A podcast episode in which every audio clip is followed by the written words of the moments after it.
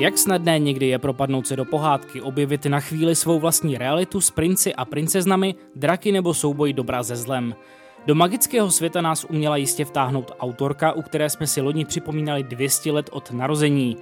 Její dílo připomíná interaktivní výstava v obchodním domě Kotva. Vítám ve studiu kurátorku světa pohádek Boženy Němcové Zuzanu Toltovou. Dobrý den. Dobrý den. Tak do jaké pohádky jste se propadala vy? Tak krásná otázka. Za mě to byly tři oříšky pro popelku, protože to je taková nostalgická pohádka, na kterou jsme se celá rodina vždycky dívali o Vánocích. A teď se mě to nedávno ptali v jednom rozhovoru, do jaké konkrétně pohádky Boženy Němcové byste chtěla e, dostat a byly to právě e, pohádka o třech sestrách, která spolu s pohádkou u Popelce je námětem pro tady ten film. A uh, já, když jsem byla malinká, tak já jsem si trhala u babičky oříšky a vždycky jsem si přála, abych tam druhý den měla ty šatičky, které tam samozřejmě nikdy nebyly. Takže kdybych se mohla dostat do nějaké pohádky Božiny Němcové, tak by to byla právě tahle, aby se mi tohle přání splnilo. Ale možná do té filmové verze, protože ta knižní úplně původní, originální je docela drsná, pokud se nepletu. Je to tak, je to tak, je trošku drsnější, ale samozřejmě zůstala bych tady u téhle rostomilé. Byl nápad spjatý s 200 letým výročím autorky právě narození? Ano, bylo to tak, bylo, to bylo hlavním motivem, proč tuhle výstavu udělat. Pak samozřejmě taky trošku ono to zrovna bylo v době, kdy začínal ten covid, takže jsme si i říkali, že bychom chtěli uh, udělat nějaký pozitivní projekt, myslím ve smyslu optimistický projekt. Takže to, to byly dva takové si motivy, proč jsme tu výstavu chtěli dát dohromady a vůbec vlastně Božena Němcová, myslím, že to je dost výrazná česká osobnost, která si zaslouží uh, nějakým způsobem, způsobem připomenout ten její život. A těch projektů celkově vznikalo strašně moc minulý rok na oslavu toho 200. výročí. Například v Muzeu Boženy Němcové vlastně byla taky výstava pohádek, která byla vytvořena z dětských kreseb, moc krásná výstava, nebo takový nejvýraznější projekt byl právě minisérie e, Božena od České televize. Takže těch projektů vznikalo celkově docela hodně minulý rok. Čím je teda výstava Svět pohádek Boženy Němcové výjimečná? Čím tam zapadá do, do těch projektů?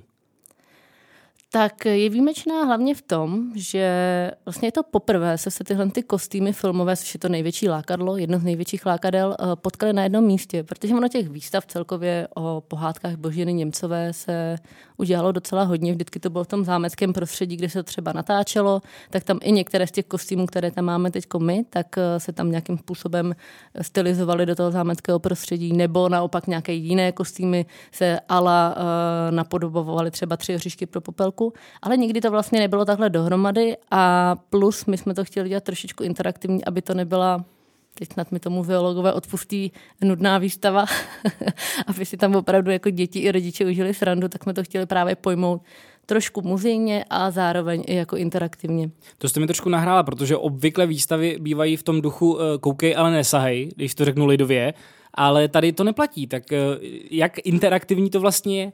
Je to tak, jak říkáte. Uh, vlastně v podstatě ty děti a rodiče si můžou sáhnout téměř na cokoliv, kromě teda kostýmu. Jsou tam vlastně osm interaktivních pokojíčků, kde ty děti, děti můžou řádit, můžou si hrát s těma rekvizitama, jsou tam audiostany, kde jsou nahrané právě načtené pohádky. Tady si můžou poslouchat.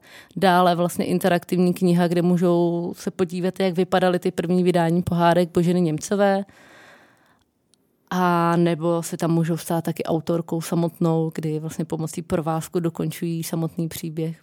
Takže něco mezi vzděláním a hrou tak jako je, na pomezí? Tak, tak, tak. On tohle to byl trošičku ten záměr, protože samozřejmě všichni známe, že škola hrou je to nejlepší, to se to dítě nejvíc pamatuje. Když si užijou srandu, tak zároveň i ty informace spjatý s tím zážitkem se jim víc pamatují nebo líp pamatujou. Mm-hmm. K těm kostýmům se určitě ještě vrátíme a vlastně e, i ke všemu, co na té výstavě je, ale e, nezmínili jsme vlastně takový hlavní artefakt, který tam máte a to je první vydání babičky. Tak jak složité bylo vlastně sehnat uh, tuto knížku? Tohle je sranda, protože uh, vlastně producent výstavy Viktor Mastník uh, poměrně náhodou na jedné aukci našel tady tohle první vydání babičky, takže jsme ho zakoupili, je to přímo naše, je to sešitové vydání, ale je svázané v knižní vazbě a i vlastně záměrem po skončení této výstavy je to, že bychom tu knihu rádi vydražili a samozřejmě výtěžek potom darovali někam na nějakou charitu. Dá se říct, že, že to první vydání babičky je vlastně ultimátní cenost díky tomu, že je to zřejmě nejslavnější dílo Boženy Němcové a uh, není moc takových slavnějších, lepších děl ještě v tom prvním vydání naše babička právě. nevím, jestli mi úplně přísluší soudit, co je nejlepší její díl, ale samozřejmě minimálně je to rozhodně nejznámější dílo Boženy Němcové, je to povinná i četba, ale myslím si, že i ty národní báchorky, které vlastně jsou vystavené na výstavě, patří taky k těm vel, velmi ceným dílům, který ona napsala, takže ano, je to babička určitě, ale nemyslím si, že to bude jako jenom ultimátně babička. Mm-hmm. Jak to vypadá? Přibližte možná posluchačům, kteří ještě nebyli na výstavě, jestli je to opravdu archivní, jestli jsou to třeba ty zažloutlé listy, jak si to mají představit? Uh, je to, já musím říct, že když jsem to tam instalovala, tak jsem se docela bála, protože to je poměrně křehký.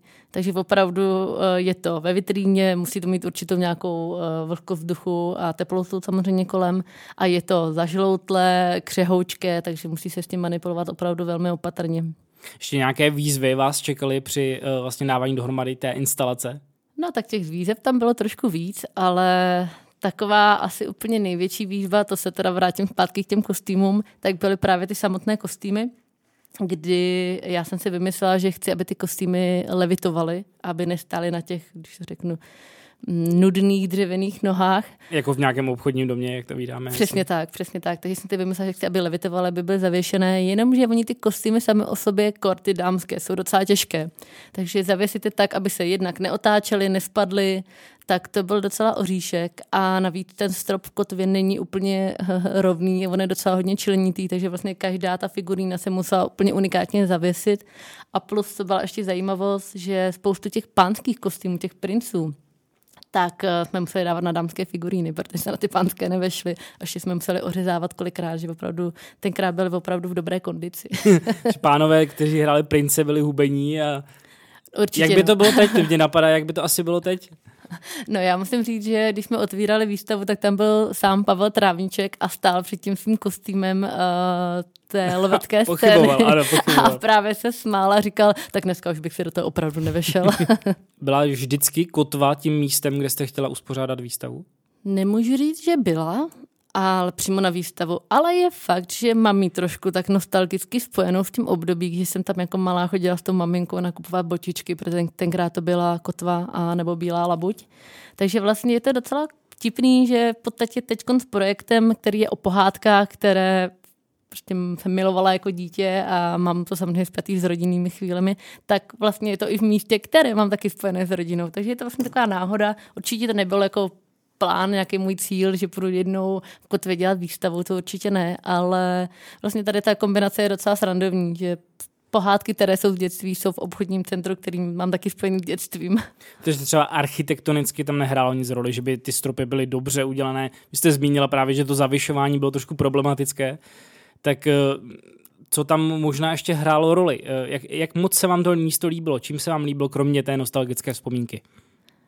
Tak já musím říct, že tam bylo i záměrem trošku jednak teda oživit to čtvrté patro kotvy, protože uh, to bylo vždycky trošku tak jako zmíněno jako kulturní uh, prostředí, kde se lidi budou setkávat, ale zároveň to byla i trošičku ta lokalita, že to je v centru Prahy, takže aby to bylo i dobře dostupné pro všechny, jednak uh, co přijedou mimo, mimo Prahy, anebo i pro pražský, že to náměstí republiky je poměrně takový střed Prahy. Výstavu jste spojili s projektem Čteme dětem, kde vlastně každou neděli známé osobnosti čtou pohádky vlastně zdarma. Tak eh, má to mít tu, řekněme, potěšující funkci, anebo je to opravdu i edukativní? Už jsme se toho trošku uh, dotkli. Uh, má to vzdělávat děti? Určitě ta, je to vlastně ten projekt, tady ten byl spojen s tou výstavou proto, aby jsme podpořili trošku četbu u dětí, která rozvíjí jednak fantazii, představivost a vnímání toho našeho světa a vlastně i ty pohádky, představují určité morální hodnoty, učí ty děti rozpoznávat dobro i zlo, nebát se vlastně toho zla.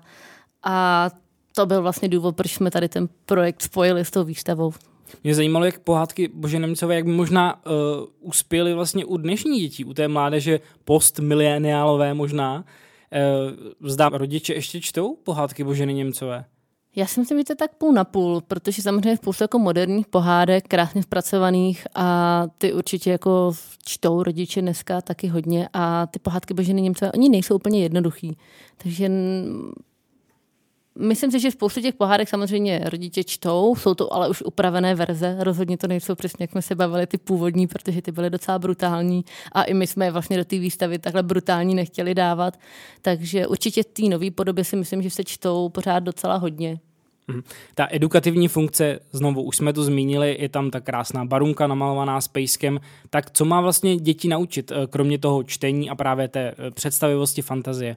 Tak baronka je především hlavně pro menší děti předškolního věku, protože samozřejmě ty ještě neumějí číst a ona jim tam dává různé úkoly, uh, buď teda opakovat říkanky, což je něco, co už ty děti malí zvládají, a nebo rozvíjí různou představivost, kdy jednotlivé ztracené předměty vrací k těm určitým postavám a to samozřejmě trošku rozvíjí zase jejich myšlení a představivost a tak dále. Takže baronka je spíš pro ty předškolní děti která je tam provádí právě celou tou výstavou. Máte třeba v plánu nějaký, napadá mě, doprovodný program pro školy nebo vlastně pro děti, které eh, by zašly i mimo tu výstavu, eh, vlastně nějaký program spojení s pohádkami Boženy Němcové? Eh, určitě to je v plánu teď na léto.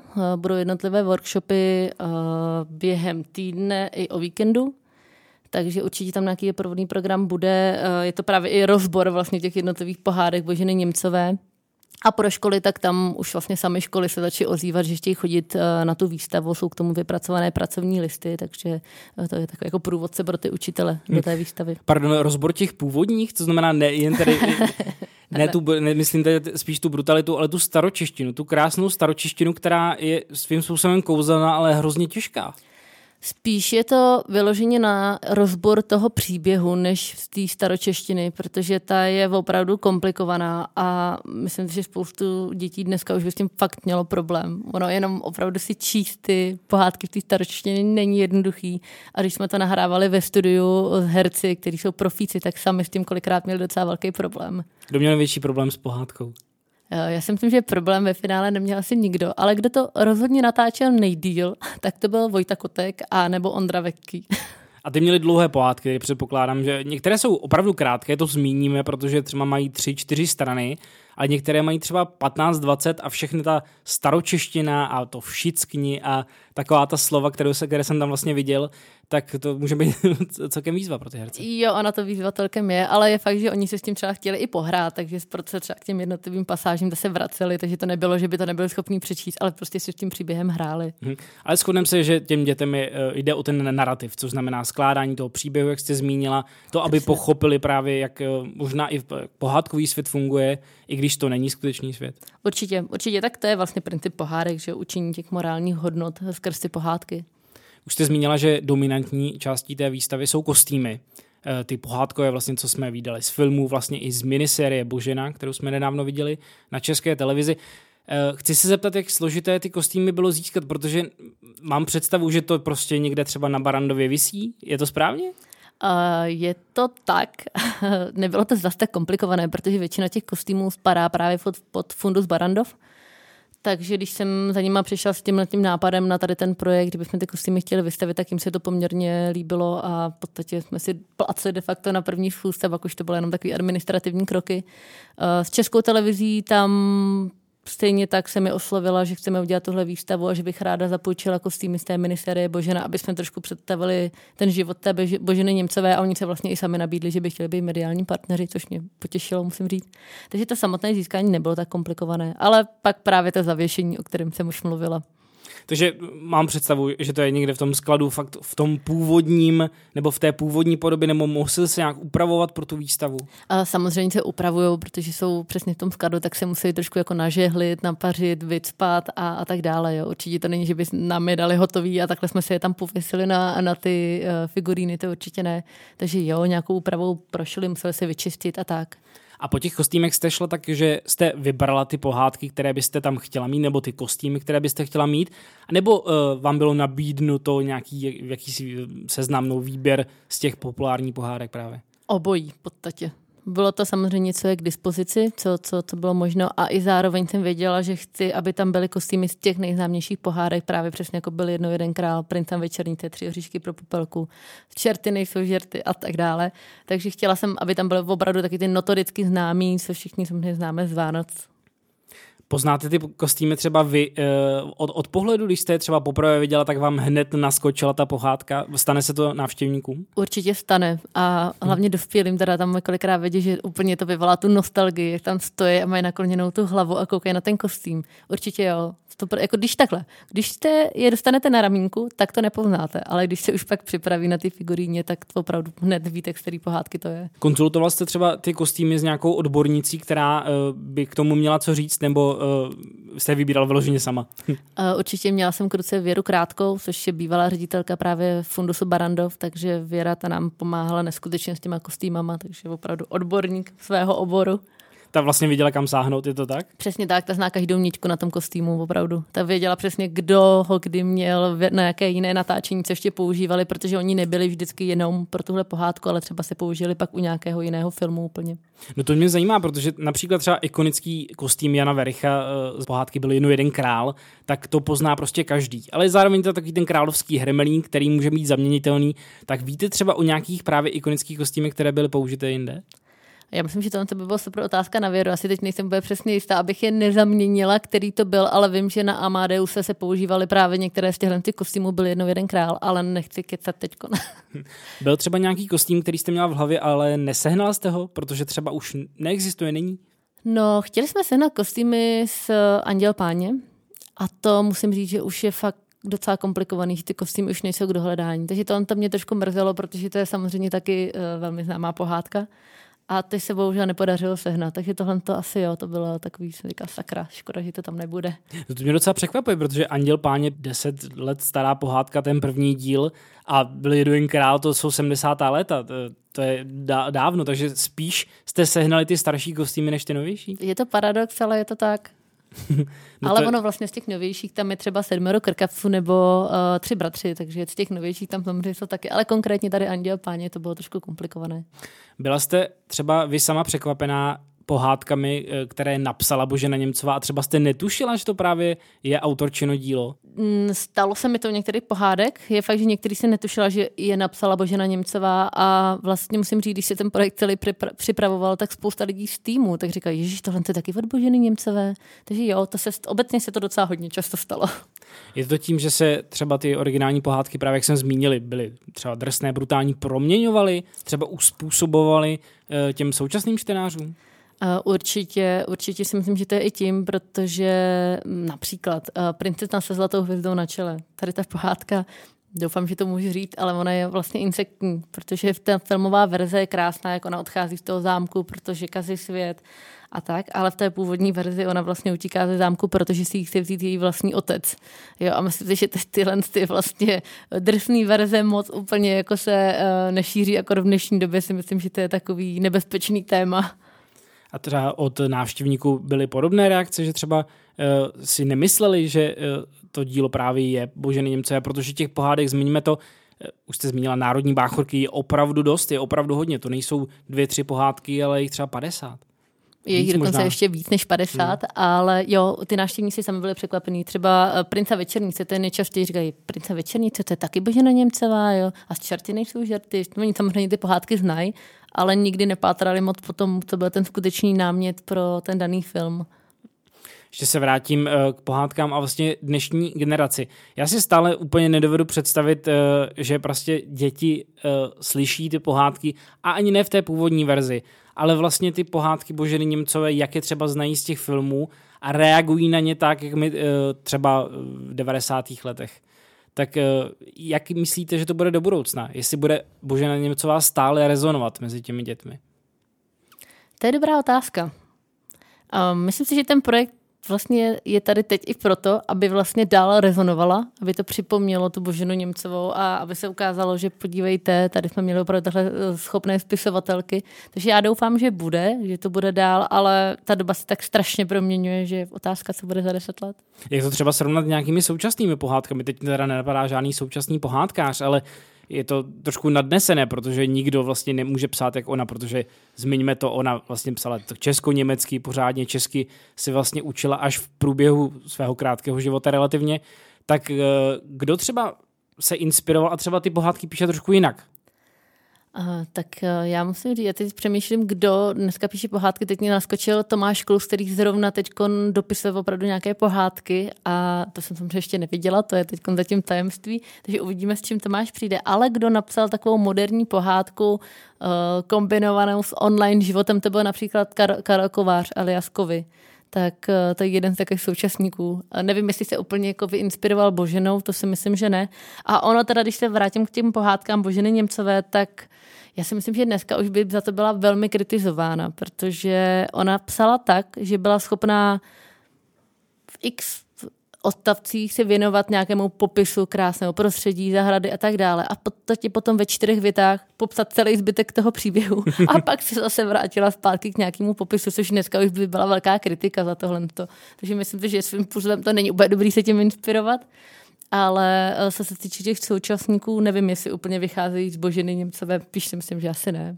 No, že možná uměla vykreslit, eh, no popsat právě to prostředí, nebo to, eh, co už teď inspiruje, nebo možná i inspirovalo ty pohádky, které byly natáčené. To znamená, že ten příběh je jednoduchý a dal se třeba měnit, ale to prostředí právě bylo tak dopodrobna popsané, že, eh, že si to uměl člověk líp představit. Napadá mě srovnání s Tolkienem, protože ten byl taky hodně popisný. Pána prstenů vlastně mají všichni rádi i teď, jak knížky, jak filmové verze, ale ta knížka je vlastně 20 stránek, tam popisuje prostě jeden les, jeden lístek, když to hodně přeženu. Tak možná Božena byla i bohatá tím? To určitě si myslím, že jo, protože ona opravdu měla talent na to detailní popisování nejenom teda těch krásných prostředí, ale teda i těch brutálních cen, což někdy až jako uh, jde mráz po zádech, ale naštěstí tím, že víme, že Božena Němcová měnila konce těch pohádek, aby to vždycky dopadlo dobře, tak když to čtete, tak víte, že to, uf, ono to dopadne ale dobře. Nicméně, uh, jo, je to tak. Uh, docela by mě vlastně zajímalo, jestli lidi můžou potom říct, třeba jako u toho Tolkiena, že vlastně kolikrát mám pocit, že mají radši tu knížku než ten film, protože právě si to sami trošičku představili, ten příběh. Docela by mě bylo, bylo zajímavé se zeptat čtenářů, jestli se jim víc líbí ty pohádky, když se čtou, anebo potom té filmové verzi.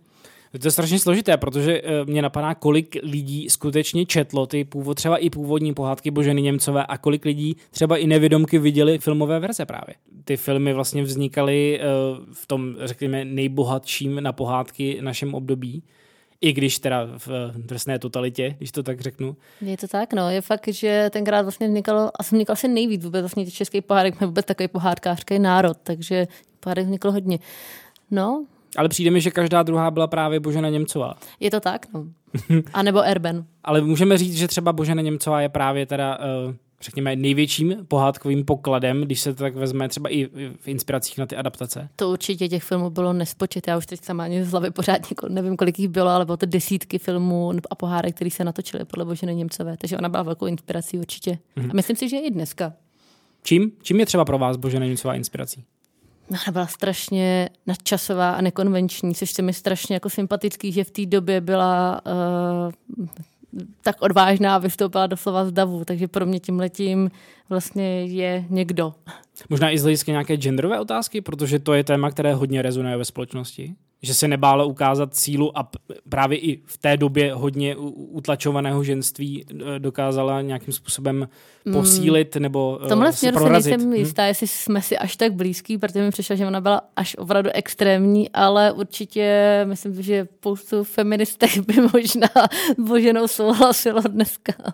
Proč na to narážím? Protože mě zajímá, víme, co si asi zřejmě odnesou děti z výstavy, ale co si odnesou dospělí. Kromě teda kostýmů, zážitků, e, nějaká ta myšlenka, kterou byste třeba chtěla předat? Ono se hrozně záleží, já myslím, že každý si odnese něco jiného. Ono se to nedá říct, co si z toho má někdo odnít, ale určitě v těch pohádkách, myslím si, že ona je tam docela cítit, že tím, jak ona neměla úplně jednoduchý život, tak to lehce jako vrhala se do těch pohádek a malinko ty morální zásady a přesně tady ty genderovost a tohle v těch pohádkách popisovala. Tak jako, že nenásilně. Takže samozřejmě pozorný čtenář, tak si toho všimne a řekne si, hm, hm, zajímavý a začne nad tím trošičku přemýšlet. Takže určitě spousta jako myšlenek a hledání těch skrytých uh, zpráv od Boženy v těch pohádkách, to si myslím, že je jedna z věcí, co si můžou návštěvníci taky odníst, kromě tam samozřejmě zážitku. A jaké máte reakce zatím na výstavu? Zatím pozitivní. Já jsem teda hrozně takový skeptik, takže já do té doby, než jsem viděla prvního uh, návštěvníka, tak jsem byla taková nervózní, jak se jim to bude vlastně líbit. A hned první den tam byl malý chlapeček, který běžel na pokladnu a křičel, to je úžasná výstava. takže samozřejmě děti jsou neupřímnější, tak budu věřit, že se to opravdu líbí. Tak nějaká kouzelná slova na závěr? Nevím, jestli jsou kouzelná, ale každopádně bych všechny moc ráda pozvala na výstavu Pohádek a doufám, že se jim to bude líbit a že si odnesou spoustu zážitků a informací.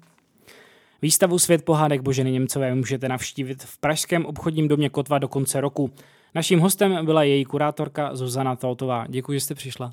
Děkuji. Z kouzelného světa pohádek se loučí také Tomáš Fiala. Díky, že jste nás poslouchali.